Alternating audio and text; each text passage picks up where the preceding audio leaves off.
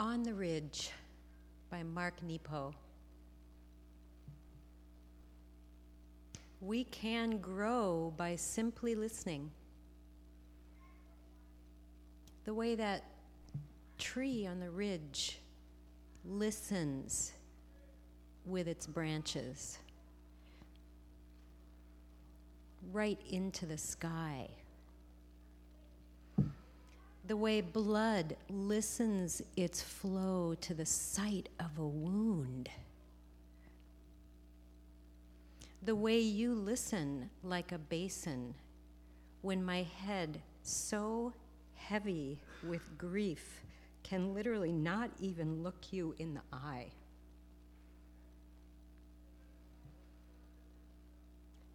The way we can listen our way out of howling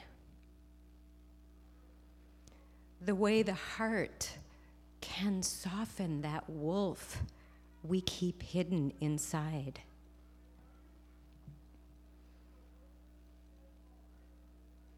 The way we last here by simply listening.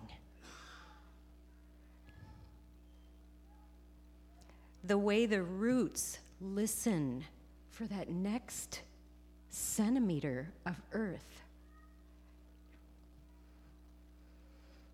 The way the oldest turtle, the oldest sentient creature, perhaps here, listens itself into its shell.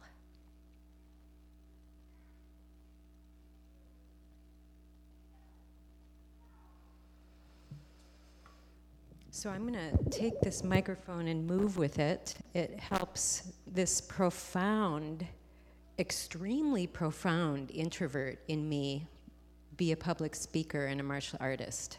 I'm on an extremist position of introvert on all those kind of tests. Um, and yet I've really, really worked and trained, you know, if if anything is linear on this planet, if there is an introversion to extroversion, I feel like everything is really circular, but I have developed that. Um, I've even developed the martial art form of sweating profusely from a state of calm, which actually doesn't have a bad scent. So I'm really, I'm feeling good that it's, it's not stinky. Just to give you a, you know, full sensory share experience from up here. Um, I purposely wrote three bullet points on what I'm going to talk about from a parable kind of place. Love that word parable. Like even parable brings to mind like some of our master martial artists throughout time. Most of my favorite teachers and anyone, Brad, Chris, it's partially why I handpicked them to kind of be, you know, the full body crutches that I can stand up here and cry and weep and sweat. Um, because they do. When when we watch anyone that helps astonish us into like, how do they do that? You know, anyone that's just like delivering their service from that place of just, this is who I am. Anyone that keeps me calm is like a master teacher for me. And literally, that's what the, the body of whole health, whether it be martial arts, the healing. I mean, 6,000, 10,000, however long there's been martial artists, there's been a monk school edge to that, which is how do we keep what's sacred safe? And also, martial arts is all about like, what is the most sacred place we live on the, on the planet? Our body. So, the first little nugget of parable is Food as medicine. That's the title of this bullet point. Food as medicine. So a lot about food. Sound even comes and goes because like sound is so preverbal. Like food is so based on preverbal stuff.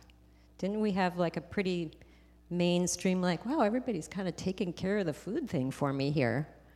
Or not. Like the 40 to 60,000 plus children that are dying like that every day. Wow, there but by grace go I. That's all part of that martial art form. Like, how do I sit comfortably, really soothe this terrified infant that in truth we all are? It's a little bit of a shock to the system to come onto this planet, a little bit. Even the best birthing scenario was like, wow, that was a lot of work. And yet, in ancient theories, like f- the food that we take in as sustenance, at its purest form, is one of four of the food groups. They call it nutriments in Buddhism, they call it uh, prana in Ayurveda, but it's like one of the four wings. The other ones are, I want to make sure that when there's only one finger up, it's the right one. Um, humor is a food group, but the first one is food. The second wing of those four is all of what our senses take in sound, sight, feeling, um, how to stay calm in the midst of like recovering from even that sensation of how to soothe self is a part of that sensational food group. The third one is volition. I love that. What drives us in the world is a quarter of our food group. I love that. I mean, that's a major yum. So, what am I driven by if, it, if everything else is gone? What drives me? That's my food group. That's like, that's when I look at that woman that like lives on how many dollars a month and like more than a third of that. Like, wow, that woman is a dojo master. That's me in Kirkland. Like, she makes more money than I do based on and yeah, okay, that's my background stress that I'm always soothing myself through, right? And then the, the fourth one is consciousness itself. Like, and they all feed into it. The food, the sensation, my drive feeds literally the, the loam that I'm growing out of. And, and so it goes. It's like the compost. Even the stuff that's just worn me down to a nub, like the brain injury I had eight years ago. I was already a head injury specialist in how to recover from head injury. And then, boom, I had a brain injury that took me down to nothing. I couldn't even soothe my body, so I got to relearn from the ground up, literally. How do I keep myself out of major debilitating PTSD just to sit up in the morning I'd spend about four hours just to sit my body up calmly so I could go see some traumatized clients and then go home and sleep for first couple years. It was about 13 to 15 hours. And to keep enough muscle on my body to be able to walk. So that's that's the morsel just to kind of help you feel into that unconditional lighthouse that everything sources everything we've been through not just that. You know, have you ever seen on the planet like how happy is is kind of how we define joyful? You ever noticed that? Maybe even more in our Western cultures than others. But joy is so full bodied. It brings in everything. Like it brings in the wow, what I've lived through even helps me like weep when I see Chris just like masterfully lay these down in a way that I just couldn't do. It's like a simple task, but you know, it's, it's like what helps us keep each other even inspired to unflinchingly hold joy no matter what. So the second little morsel is called Amalthea or Amalthea, depending on how you pronounce that. Um, she is a Greek goddess, and she was, in some versions, she's a goat, but she's a goddess of tender nurturing, nourishment, and she um, foster loved Zeus, which was quite the feisty little babe. So I even love that image that I crossed the ocean in a sailboat called the tender, nurturing goddess. That um, the reason I share this with you is because I at that point, it was my dream to sail across the ocean. Like, wow, I'm living the life, you know. It was all, but I was with like three alcoholic men, some of whom like would point rifles for fun and make me jump in. It was like, okay, aren't we all kind of living in a type of war zone wherever we are? How do you fund a balance and calmness in the face of that if there's nothing besides spam left on board? Okay, I'm going to hide a couple oranges just in case. But you know, so there was one night where the storm was so huge that I just could not calm myself. Like we had all these positions set up, and when you go into like major force scale, you tighten everything down, you turn the boat off, and you just let it bounce around, and you hope that the boat is worthy. And it's amazing. Every day we walk a miraculous path of this body is seaworthy in every kind of weather. Wow. I mean, you can stand in a room where everyone's bullying you. I've had that experience. Has anyone had that experience? Or like you actually have the the privilege, if you ever have this experience to be privileged enough to be the only minority of something in a room, I do wish that for you. I know it's a challenge in, in our neck of the woods, but when that happens, it literally funds a character that we don't get to find otherwise. And nature does that. The earth just like funds our character, like, whoa. The only way I can live through something and not become my worst enemy inside, literally set down the guns and stop bullying myself, is to relax. And the minute I let go, I could have even just been eight minutes of terror, but I could not relax. I could have literally, I think I probably would have had a heart attack. And suddenly my body just took over.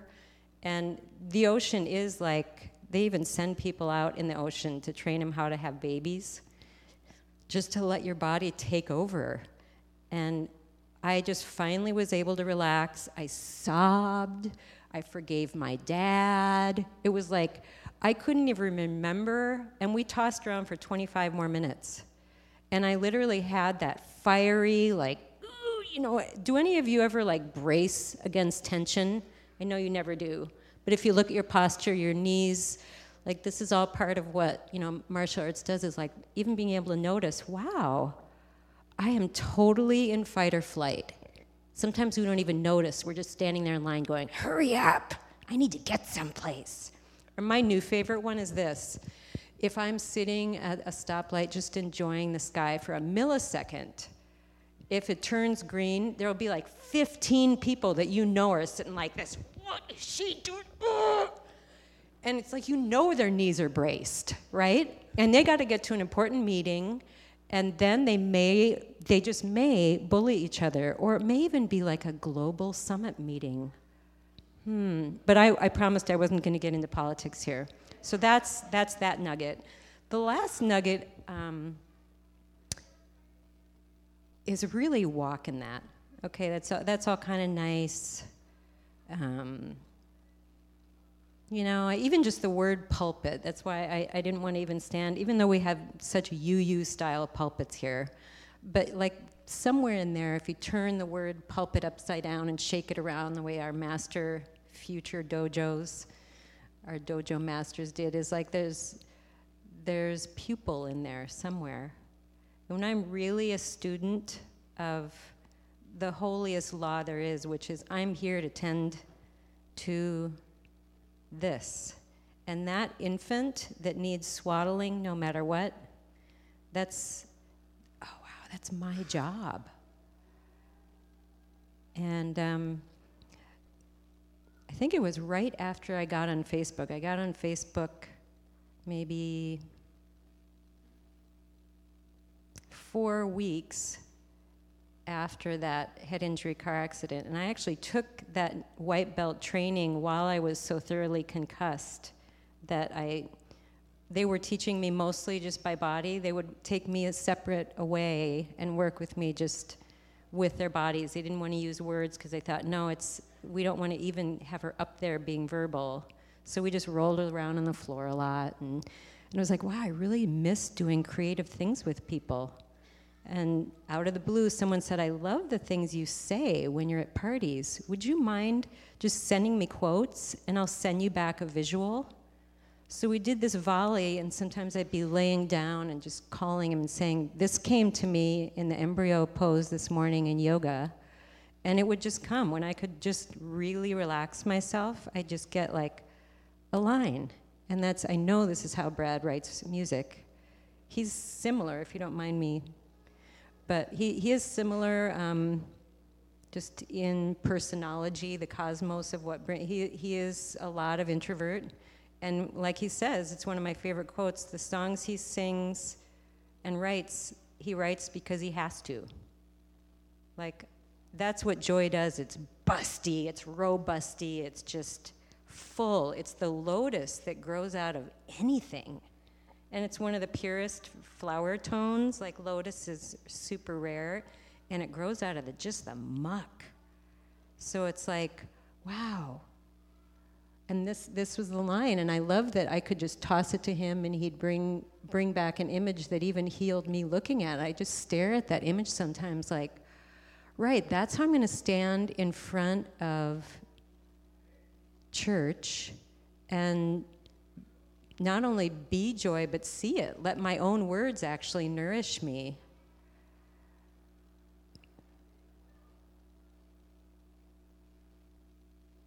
So I wanted to share that gift with you and all of what it brings with it in my body, like the fact that the first time I came here, I walking up these three steps was really a challenge. The first time I served as celebrant, I was still getting used to wearing glasses, and I had so much dyslexia. Just reading a sentence was just.